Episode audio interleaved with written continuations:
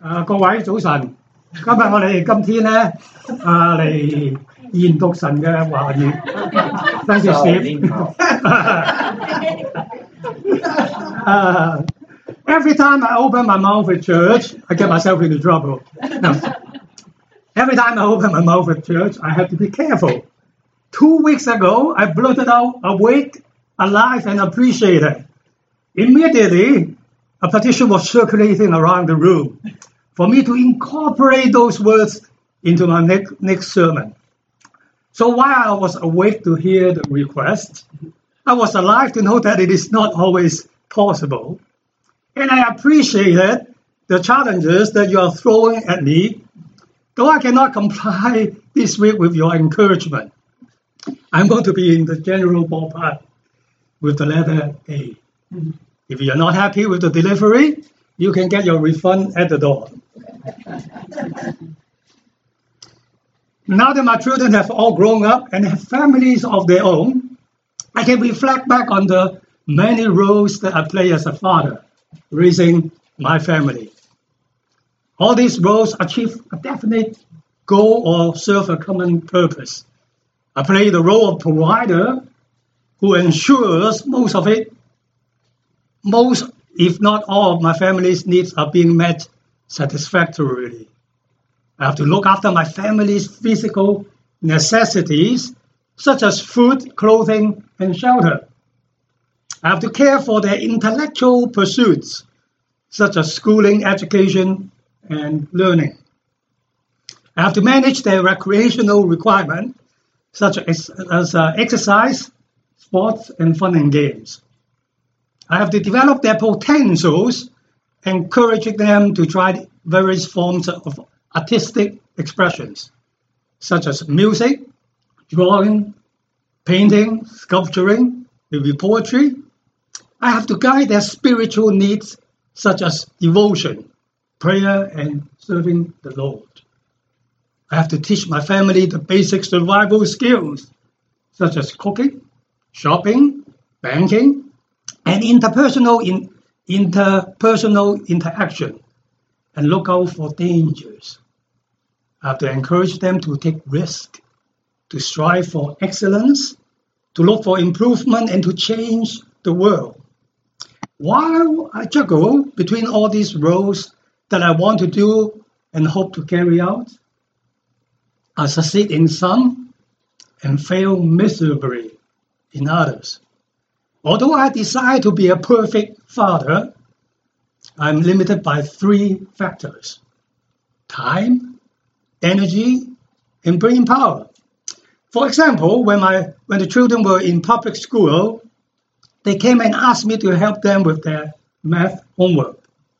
If I have an important presentation tomorrow, I have to I have the energy and the brain power, but I can't afford the time because I have to prepare for the presentation.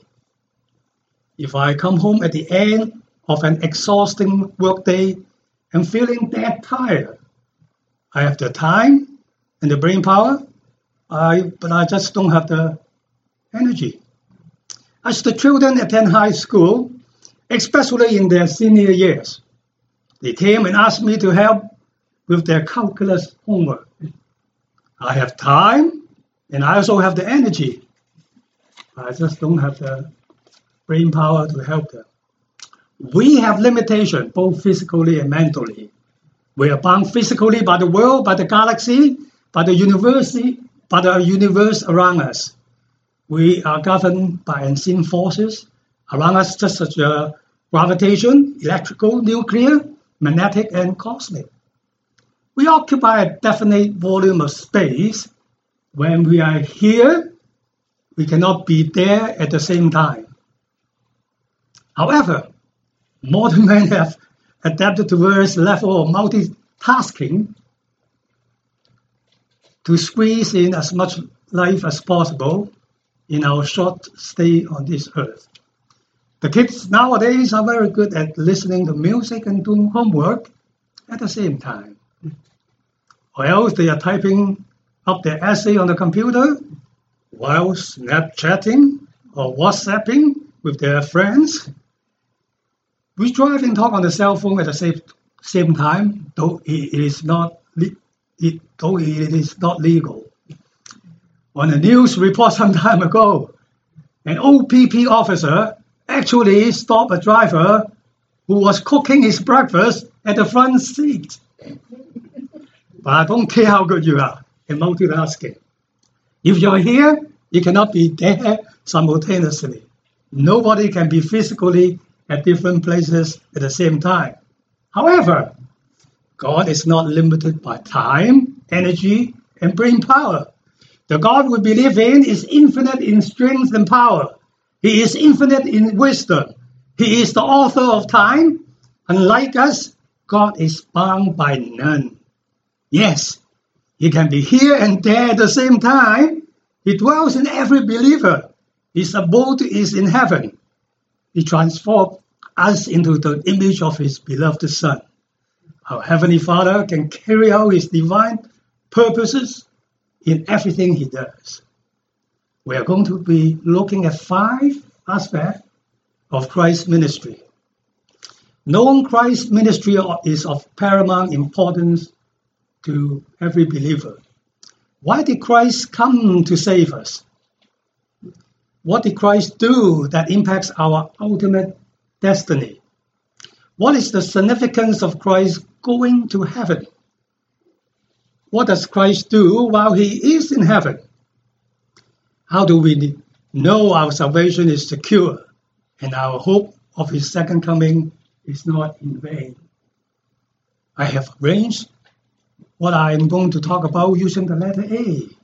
They are admonition, atonement, ascension, advocacy, and assurance. To comprehend and appreciate the ministry of Christ, we have to be familiar with what Christ has said. For those who own Bible, who have what Christ has spoken printed in red, it is easier to distinguish at a glance. Just because you can identify what Christ has said easily, it does not automatically mean that you will be more knowledgeable. When was the last time that you have spent your devotion or Bible study on everything that Christ has said? Just a warning before I launch into the main passage. Because the scripture tells us in Hebrews 4:12, for the word of God is quick and powerful and sharper than any two-edged sword, piercing even to the dividing asunder of soul and spirit, and of the joints and marrow, and is a discerner of the thoughts and intents of the heart. Admonition. Christ's ministry of admonition can be found throughout the Gospels. Admonition is the act of admonishing. Admonish means to reprove, urge, advise, and warn. The first admonition that we are going to look at is Matthew 5:20. For I say unto you that except your righteousness shall exceed the righteousness of the scribes and Pharisees, you shall in no case enter into the kingdom of heaven. What were the righteousness of the scribes and Pharisees? Why did Christ admonish the people to exceed the righteousness of these religious leaders. Let's turn to Matthew 6, uh, Matthew chapter 6. We're going to read from verse 1 to verse 8, and then from 16 to 18. So if you got your Bible handy, let's turn to Matthew chapter 6.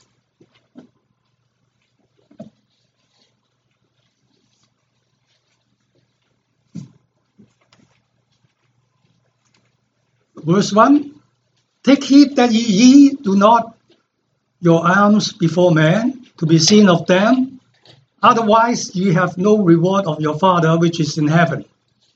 Therefore, when thou doest thy alms, do not sound a trumpet before thee, as the hypocrites do in the synagogues and in the streets, that they may have glory of men. Verily I say unto you, they have their reward verse 3. But when thou doest alms, let not thy left hand know what thy right hand doeth, that thy alms may be in secret. And thy Father which seeth in secret himself shall reward thee openly. And when thou prayest, thou shalt not be as the hypocrites are, for they love to pray standing in the synagogues and in the corners of the streets, that they may be seen of men. Verily I say unto you, they have their reward. But thou, when thou prayest, enter into thy closet, and while thou and when thou hast shut thy door, pray to the Father which is in secret, and thy Father which seeth in secret shall reward thee openly. But when ye pray, use not vain repetitions, as the heathens do, for they think that they shall be heard for their much speaking. Verse 8 Be not ye therefore like unto them, for your Father knoweth what things ye have need of before ye ask him. Verse 16 Moreover, when ye fast, be not as the hypocrites of a sad countenance, for they disfigure their faces, that they may appear unto men to fast. Verily I say unto you, they have their reward. But thou, when thou fastest, and anoint thy head, and wash thy face, that thou appear not unto men to fast, but unto thy Father which is in secret. And thy Father which seeth in secret shall reward thee openly. Christ was uh, condemning the people against the mere externalism in religion. The scribes and Pharisees might look pious and spiritual, but their hearts were not in the right place. They sought in the praises of man, they wanted to glorify themselves. As Pastor Jack used to say, the heart of the matter is the matter of the heart. Christ is also warning us to guard against religious externalism, where we seek the method rather than the master, where we seek programs rather than the person of Jesus Christ, where we seek strategy rather than the Savior. We're not to have only a form of godliness, but denying the power thereof, as stated in 2 Timothy 3.5. The second admonition that we are going to look at is found in Matthew chapter 5, 43 and 44. Ye have heard that it had been said, Thou shalt love thy neighbors and hate thine enemies. But I say unto thee, Love your enemies, bless them that curse you, do good to them that hate you, and pray for them which despitefully use you and persecute you. I don't think Christ is making life difficult for you and me. He wants us to learn to see things from God's perspective. We have to acquire the heavenly vision to see beyond the surface of matters. If we believe that John 3:16 is true, then for God so loved the world can be understood to be for God so loved the sinners. It is because the world only has sinners. We're all sinners according to Romans 3:23. And God loves me who am a sinner. We have no problem with this one. God loves my enemy who is a sinner. Then we start to have problem. When we see that Christ did not die only for my sins, but everybody's sins, including my enemies' sins, then we can see why Christ admonishes us to love, bless, and pray for our enemies. In the next few verses, Christ admonishes us to put our trust on eternal things instead of temporal things of this world. Matthew 16, verse 26. For what is a man profited if he shall gain the whole world and lose his soul? Or what shall a man give in exchange for his soul? And also Mark 10 25. It is easier for a camel to go through the eye of a needle than for a rich man to enter into the kingdom of God. And also Matthew chapter 6, verse 19 to 21.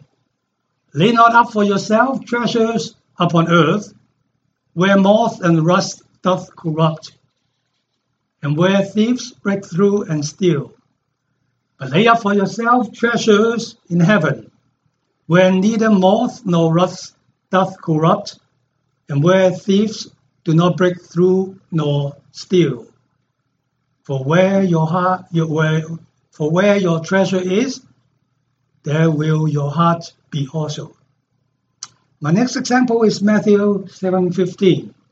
Beware of false prophets, which come to you in sheep's clothing, but inwardly they are ravening, ravening wolves. Christ wants us to be aware of false religious leaders who pretend to be with us.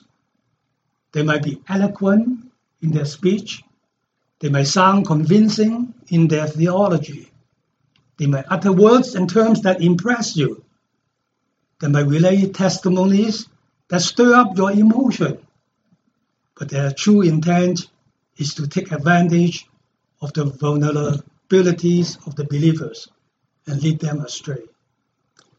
The last example that I want to share with you can be found in John 15, verse 5. I am the vine, ye are the branches. He that abideth in me, and I in him, the same bringeth forth much fruit. For without me ye can do nothing. Christ is admonishing us to walk with him, stay close to him, depending on him for all our strength and wisdom. Draw our nutrient and nourishment from him, because apart from abiding in Christ, we can accomplish nothing worthwhile, nothing that has eternal value, and nothing that are pleasing to him. The few Bible passages that I have cited are only the tip of the iceberg.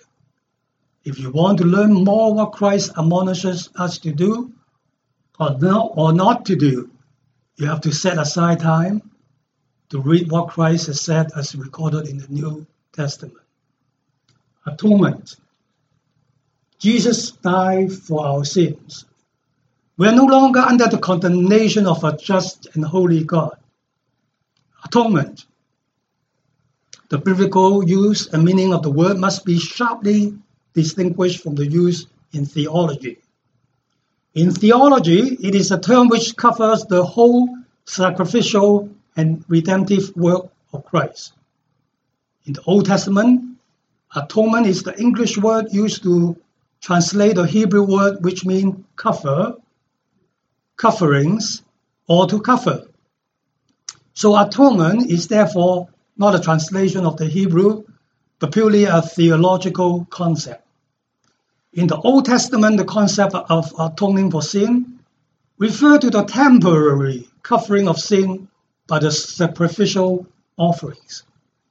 This provides a basis for temporary forgiveness of sins that are past through the forbearance of God. Romans 3:25. In forgiving sins in the Old Testament period, God was acting, acting in perfect righteousness. Since he anticipated the coming of his own son, a sacrificial lamb, which would in no way pass over or cover sin temporarily, but would take it away forever. John 1:29. Before we survey Christ's ministry of atonement in the gospel, we are going to read some of the Old Testament passages regarding atonement. Exodus 32, verse 30. And it came to pass on the, mor- on the morrow that Moses said unto the people, Ye have seen a great sin, and now I will go up unto the Lord. Peradventure I shall make an atonement for your sin. Leviticus 4:26 And he shall burn all his fat upon the altar as the fat of the sacrifice of peace offerings. and the priest shall make an atonement for him as concerning his sin, and it shall be forgiven him. And also in Leviticus 5:16, and he shall make amends for the harm that he hath done in the holy thing, and shall add the fifth part thereto, and give it unto the priest. And the priest shall make an atonement for him with the ram of the trespass offering, and it shall be forgiven him. And also in Numbers 6:11, and the priest shall offer the one for a sin offering, and the other for a burnt offering, and make an atonement for him, for that he sinned by the dead, and shall hallow his head that same day. To understand the full impacts of Christ's atonement, we need to go to the book of Hebrews to look at the significance of his perfect sacrifice. Let's turn to uh, the book of Hebrews. We're going to read from chapter 10, verse 3 to 11, uh, to 17, I mean.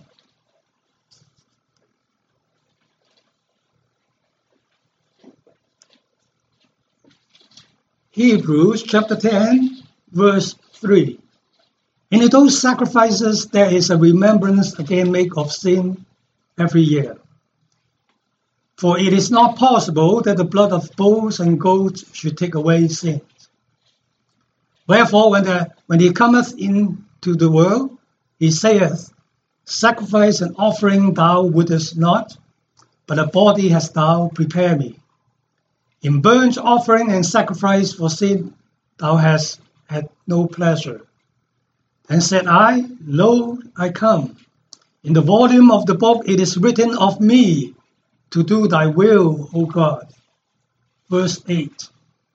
Above, when he said, Sacrifice and offering and burnt offering and offering for sin thou wouldest not, neither has pleasure therein, which are offered by the law.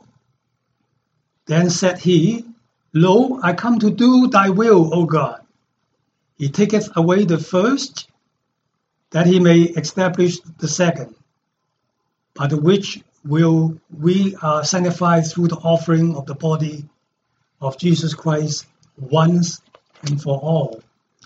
And every priest standeth daily ministering and offering oft time the same sacrifices, which can never take away sin. Verse uh, 12. But this man, after he had offered one sacrifice for sins forever, sat down on the right hand of God, from henceforth expecting till his enemies be made his footstool. For by one offering he had perfect forever them that are sanctified, whereof the Holy Ghost also is a witness to us. For after that he had said before, this is the covenant that I will make with them after those days, saith the Lord. I will put my laws in their hearts, and in their minds will I write them, and their sins and iniquity will I remember no more. We're going to examine some of the statements Christ made regarding this part of his ministry. John 10 11. I'm the good shepherd. The good shepherd giveth his life for the sheep. Matthew 20, 28. Even as the Son of Man came not to be ministered unto, but to minister, and to give his life a ransom for many.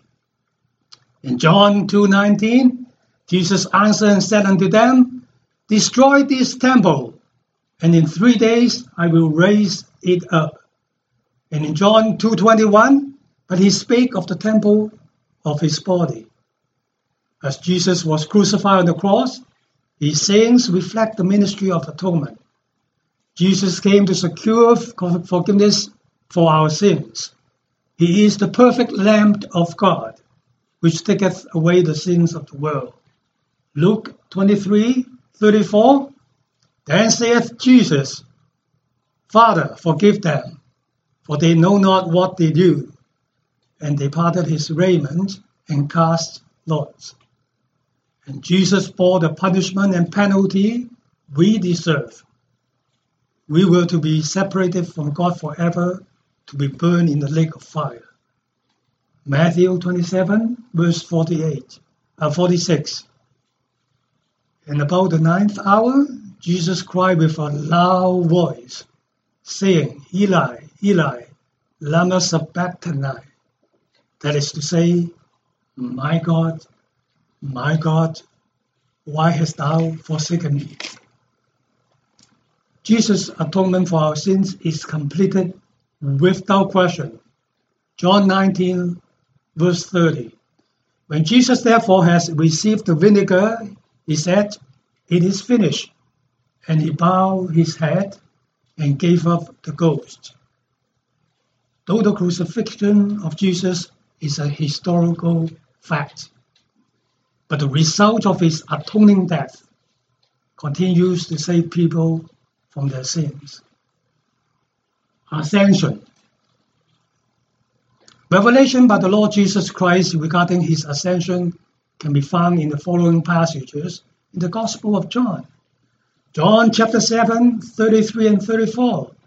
Then saith Jesus unto them, Yet a little while am I with you, and then I go unto him that sent me. Ye shall seek me, and shall not find me, and where I am, thither ye cannot come. John 8, 21. Then said Jesus again unto them, I go my way, and you shall seek me, and shall die in your sins. Whither I go, ye cannot come. And also in John 12, 8, For the poor always ye have with you, but me ye have not always. And again in John 13, verse 33, Little children, yet a little while I am with you. Ye shall seek me, and as I said unto the Jews, Whither I go, ye cannot come. So now I say unto you, in John 16:10, of righteousness, because I go to my Father, and ye see me no more. And finally, John 16:16, a little while, and ye shall not see me, and again, a little while, and you and ye shall see me, because I go to the Father. So the ascension of Christ was described both in the Gospel of Luke and Mark. Luke 24, verse 50 and 51. And he led them out as far as to Bethany. And he lifted up his hands and blessed them. And it came to pass, while he blessed them, he was parted from them and carried up into heaven. And also in Mark 16, verse 19. So then, after the Lord had spoken unto them, he was received, received up into heaven and sat on the right hand of God. The description is rather brief, simple, and straightforward. A little more detail was given in Acts 1 9. When he, when, and when he had spoken these things, while they beheld, he was taken up, and a cloud received him out of their sight. What is the significance of the ascension of Christ? The ascension communicates Christ's glorification. Jesus' work here was done. Mark says, after the Lord Jesus had spoken to them, he was taken up in heaven and he sat at the right hand of God. The scene communicates that he was leaving earth in his bodily form and that he was going to the former place of glory, having won victory over death. Christ gave us the reason for his ascension. John 16:7 Nevertheless I tell you the truth it is expedient for you that I go away and if I go not away the comforter will not come unto you but if I depart I will send him unto you. Imagine that the Holy Spirit did not come, there would be no Pentecost. If there was no Pentecost, you and I would not be sitting here. we will be condemned for eternity. Another reason for Christ's ascension is that he went to prepare the heavenly abode for us. John 14, verse 1 to 3. Let not your heart be troubled. Ye believe in God, believe also in me. In my Father's house are many mansions. And if it were not so, I would have told you. I go to prepare a place for you. And if I go and prepare a place for you, I will come again and receive you unto myself, that where I am, there ye may be also. We can live with hope every day of Christ's second coming. Advocacy. 1 John 2 1. My little children, these things write I unto you, that ye sin not.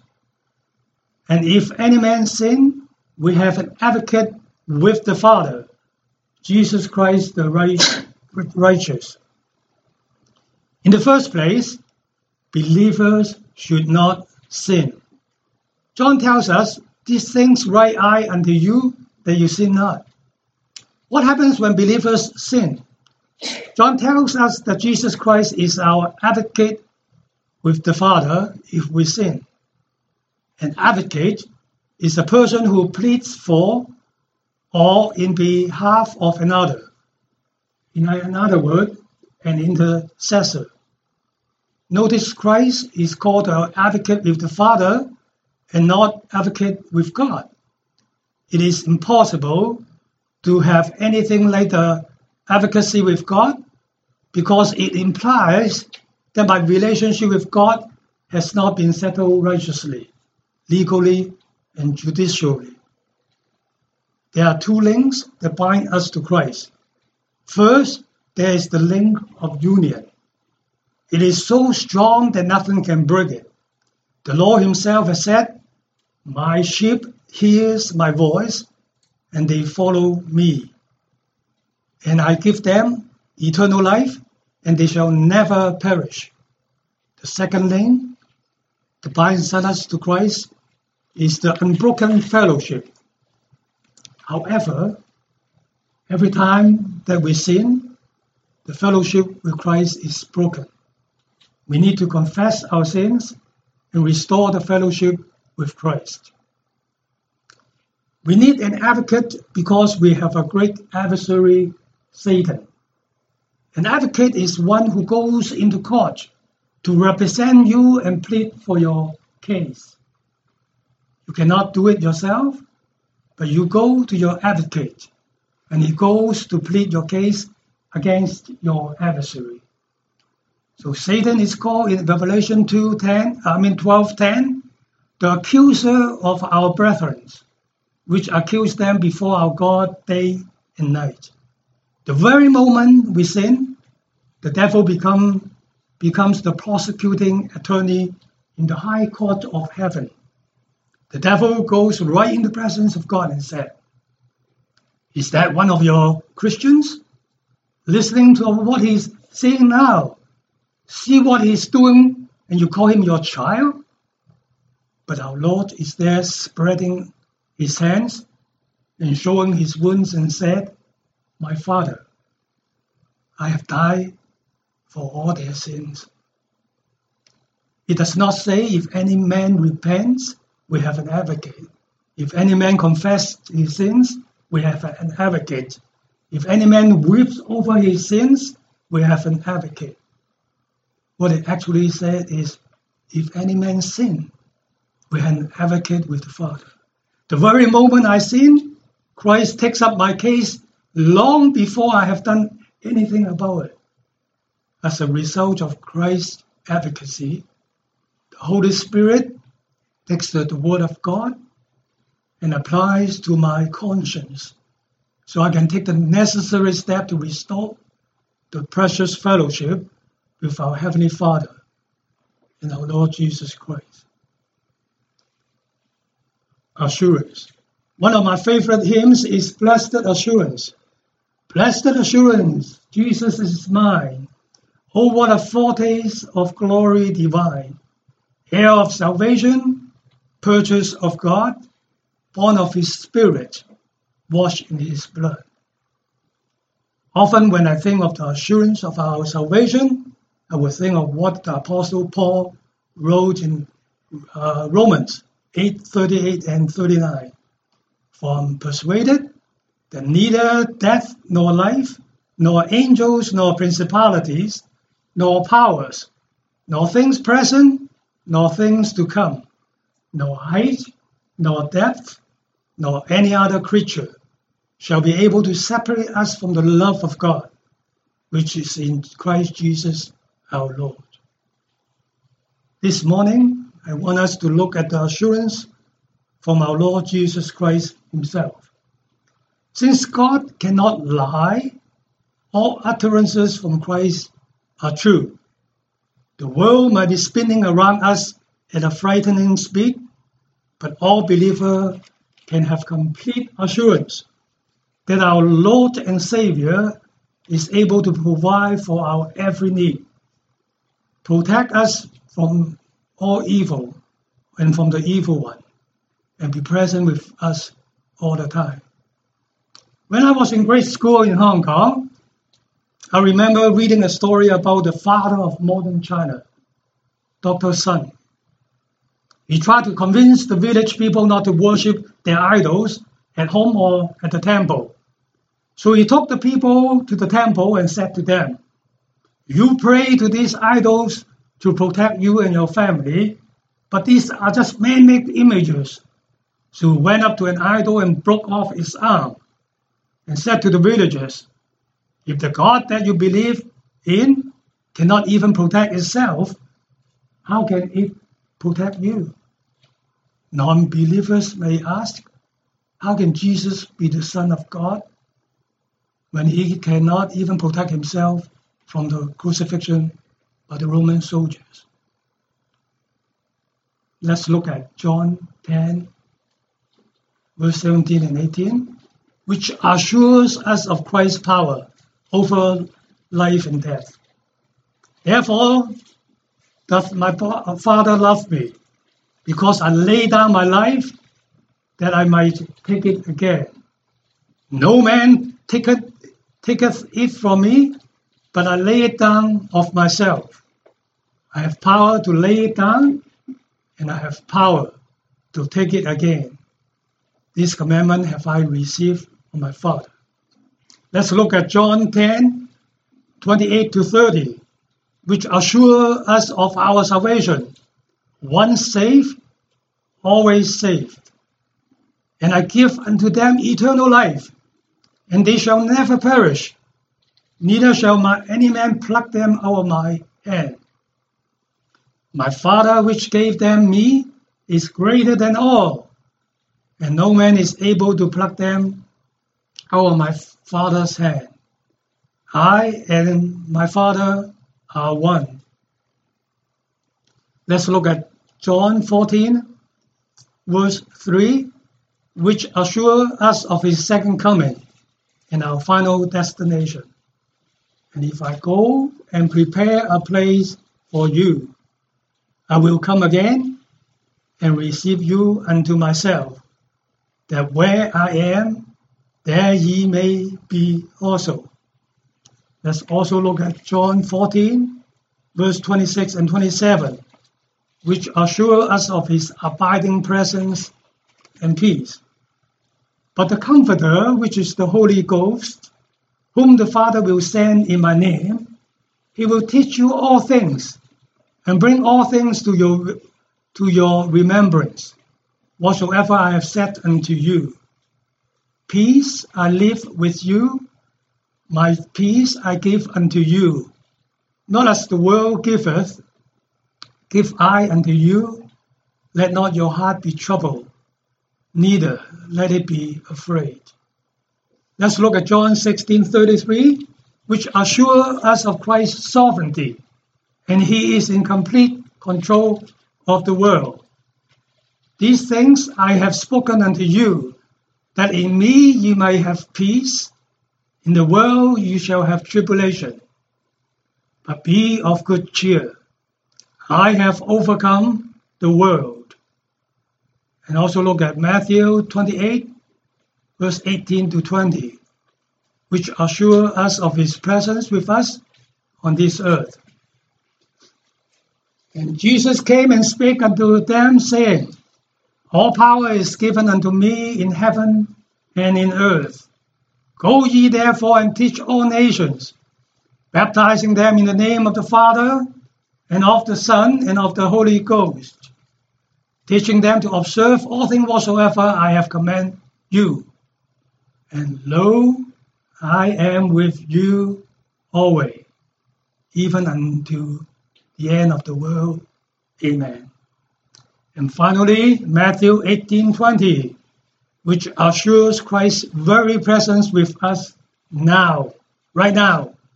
For where two or three are gathered together in my name, there am I in the midst of them. Are you living day to day, moment to moment, based on the Savior's assurances? We have examined five aspects of Christ's ministry. They are admonition, atonement, ascension, advocacy, and assurance. Each aspect does not only state the doctrine of our belief, but an in-depth and thorough understanding of these doctrines governs our outlook in life, determine our mode of behavior, and motivate our sincere desire to follow Him.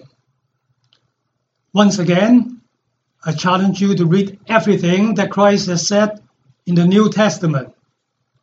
What Christ speaks, we listen. What Christ teaches, we learn. What Christ says, we do. What Christ commands, we obey. Before I end my sermon, I would like to leave you with this thought. The bad things about good sermons that it will end.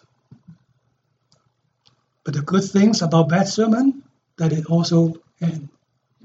David, can you close in prayer for us? And then we will, we will sing uh, 392 in the red hymnal, the solid rock. Heavenly Father, we thank you for this opportunity we have in this wonderful country of ours to worship freely. And we thank you for the message that your servant Chris brought to us today. May we take it, its contents to heart, and may we use this sermon in our lives to enrich our walk with you. We ask that you'll part us today, uh, and that we may go out into the world and be effective witnesses for you. We ask this all in Jesus' precious and holy name.